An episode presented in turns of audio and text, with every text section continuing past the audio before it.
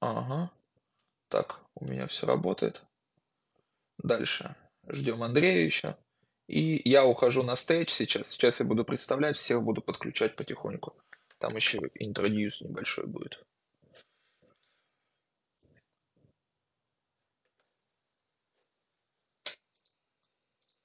Отсюда я вас покидаю.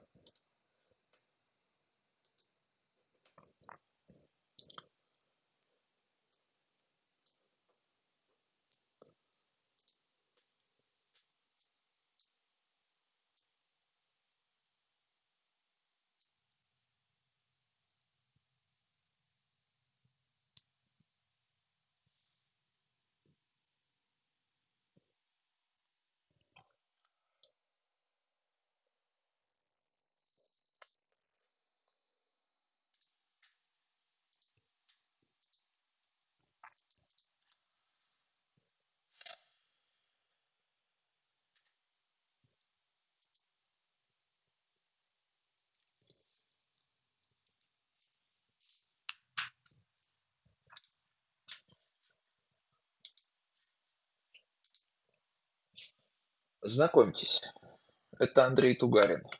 Говорят, что он руководил сопровождением более ста блокчейн-проектов в эр эф и за рубежом по вопросам корпоративной структуры, налоговой оптимизации и лицензированием в США, странах ЕС и Азии. Не забудьте познакомиться и с Дмитрием Романовым, амбассадором проекта икс дао. За его плечами немалый опыт работы на государственной службе. Когда полиция ловит консильери мафии, она не применяет никаких жестких методов допроса. С ними скорее ведут переговоры. Есть мнение, что, мол, консильери и вовсе не являются частью мафии, так как они не совершают преступлений. А как по-вашему, может ли истинный пират щеголять в белоснежной рубашке и отглаженных брюках? Или может ли корпорат зайти на пиратскую шхуну и вдохнуть запах просоленной палубы? Сегодня нам предстоит заглянуть в каюту старого капитана корабля, с которого, толкаясь и кусая друг друга за облезлые хвосты, бегут сухопутные крысы, позарившись на блеск фешенебельных районов города, которого еще нет, а может и уже нет на карте. Вы в комьюнити хаб. Добро пожаловать.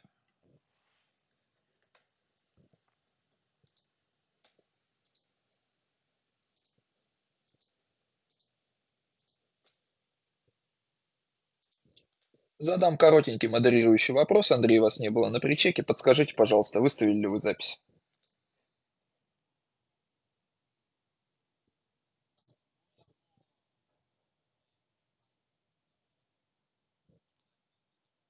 Верю. Давайте сейчас выставим ее.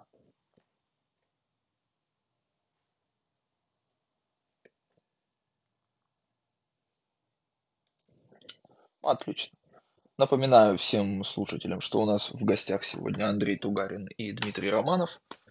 Это, можно сказать, основоположники нашей юридической гильдии. Те люди, которые всегда нас поддержат и подскажут. Сейчас я вывожу Макса Бита.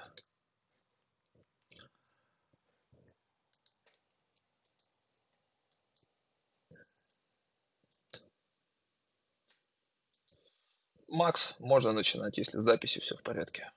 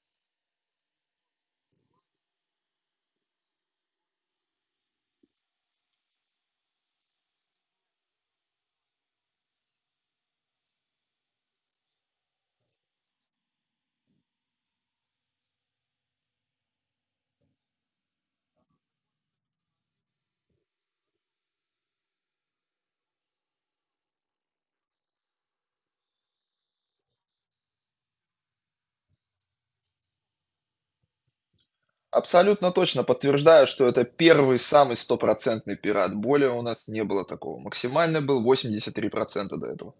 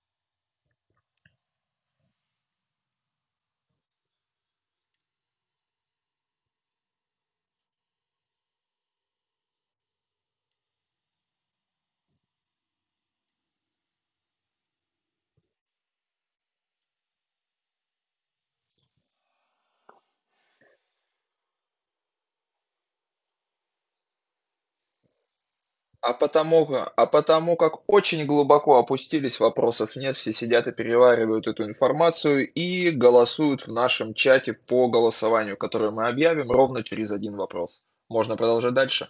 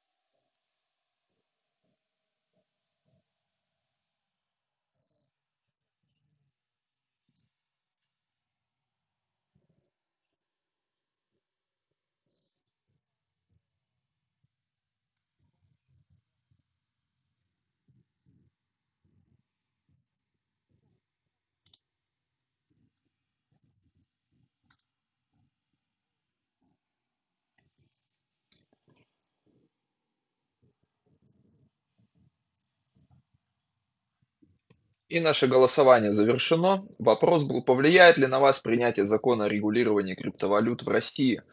А, были варианты ответов. Да, усложнит жизнь. Да, улучшит жизнь. Нет, мне все равно. И нет, я с РФ никак не связан. шестьдесят процентов считают, что да, этот закон усложнит жизнь. И сорок процентов считают, что им все равно.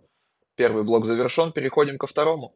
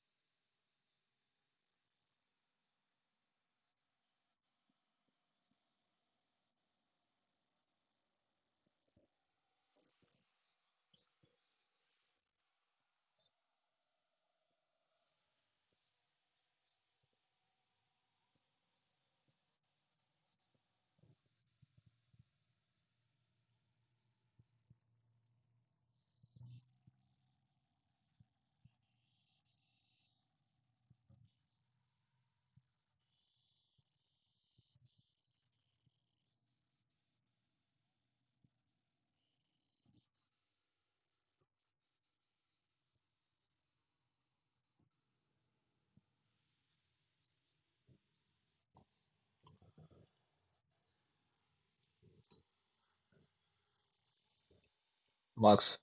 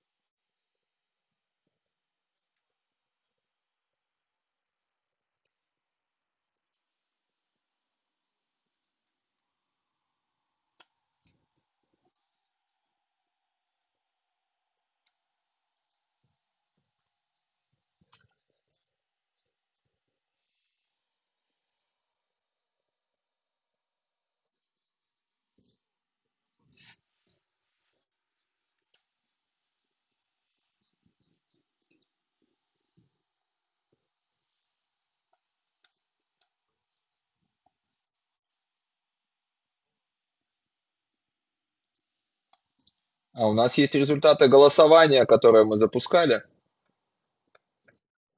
Да, у нас был вопро- вопрос, ну точнее даже, наверное, ситуация.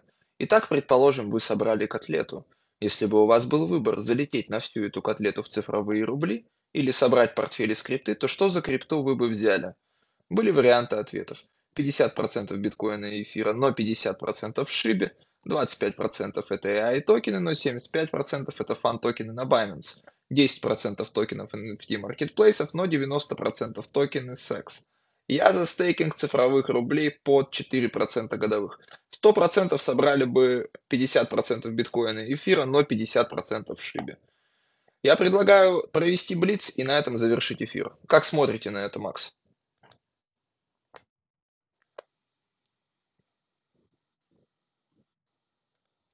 Да, просто...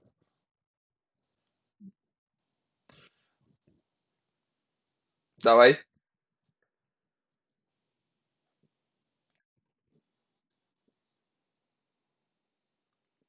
Да, а пока мы запустим последнее голосование. Марат.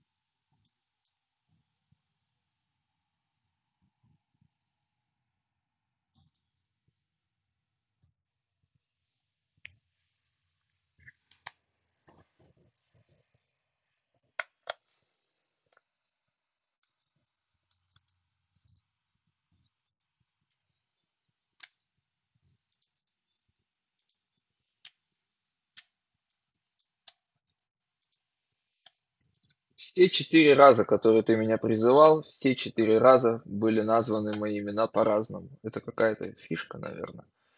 Так, итак, опять мы моделировали ситуацию. Итак, на вашем столе два оффера. Первый на энное количество денег, но работа в дао. Второй на в два раза больше денег, но с начальником, отчетами, офисом и пятидневкой. Какой оффер опровите? Первый вариант был. Первый вариант дао. Второй вариант был а, это пятидневка. И третий вариант был работа не нужна, тем не нужны. За семьдесят два процента проголосовали за то, что они бы работали в дао. четырнадцать процентов проголосовал за пятидневку и четырнадцать процентов это я голосовал, что работа не нужна. На этом у меня все.